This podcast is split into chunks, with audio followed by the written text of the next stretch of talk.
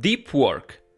As described by Cal himself, deep work is professional activity performed in a state of distraction free concentration that pushes your cognitive capabilities to their limit.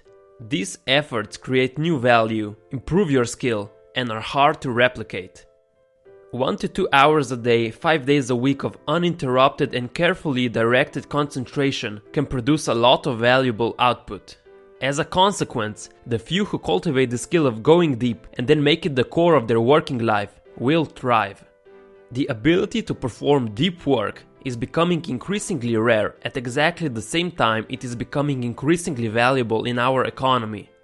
It's because every day we are bombarded with emails from coworkers that expect us to answer them immediately. Bosses want us to work in open offices with massive distraction all around us. So Cal argues that this type of work doesn't allow us to go deep. He calls this type of work shallow work. It's non cognitively demanding, often performed while distracted, doesn't create much new value in the world, and is easy to replicate. There are two core abilities for thriving in today's economy the ability to quickly master hard things, and the ability to produce at an elite level in terms of both quality and speed. But to learn hard things quickly, you must focus intensely without distraction. If you're trying to learn a complex new skill, like programming, in a state of low concentration, for example, while having your Facebook feed open, you're firing too many circuits simultaneously and your brain can't focus properly. This is called attention residue. Let's say you're working on a deep work project, for example, writing an article, and you happen to glance at your email box and you see a few emails that need answering. Now, even if you return back to your deep work, you're going to be producing at a much lower rate of cognitive capacity because there has been a residue on your attention from that quick distraction. When you switch from task A to another task B, your attention doesn't immediately follow. Even if you finish task A before moving on, your attention still remains divided for a while. So, to produce at your peak level, you need to work for extended periods with full concentration on a single task, free from distraction. No emails, no Facebook, no co workers asking you what they should eat for lunch. There is a way to incorporate deep work and escape the constant distraction. Here are a few strategies you can use. Number 1. The easiest way to start deep work sessions is to transform them into a regular habit. Adding routines and rituals to your working life is designed to minimize the amount of your limited willpower necessary to transition into a state of unbroken concentration. If you suddenly decide in the middle of a distracted afternoon spent web browsing to switch your attention to cognitively demanding tasks, you'll draw heavily from your finite willpower to direct your attention. Such attempts will therefore frequently fail.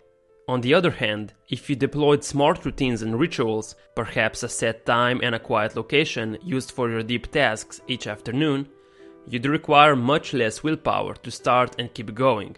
In other words, to generate a rhythm for this work removes the need for you to invest energy in deciding if and when you're going to go deep. For a novice, somewhere around one hour a day of intense concentration seems to be the limit, while for experts, this number can expand to as many as 4 hours. Deep work is best practiced early in the morning, typically at the time you will have no distractions. Number 2. Allow yourself to be lazy. Regularly resting your brain improves the quality of deep work. So when you work, work hard. But when you're done, be done Another key commitment to succeed is to create a shutdown ritual. Only the confidence that you're done with work until the next day can convince your brain to downshift to the level where it can begin to recharge for the next day. Put another way, trying to squeeze a little more work out of your evenings might reduce your effectiveness the next day enough that you end up getting less done if you had instead respected a shutdown. Number 3 Schedule in advance when you'll use the internet and then avoid it altogether outside of these times. Write it down on a notepad and record the next time you're allowed to go online. Until you arrive at the time, absolutely no network connectivity is allowed, no matter how tempting. The point is that we increasingly recognize that these tools fragment our time and reduce our ability to concentrate. This is especially dangerous after the workday is over, where the freedom in your schedule enables internet to become central to your leisure time. Such behavior is dangerous as it weakens your mind's general ability to resist distraction, making deep work difficult later when you really want to concentrate.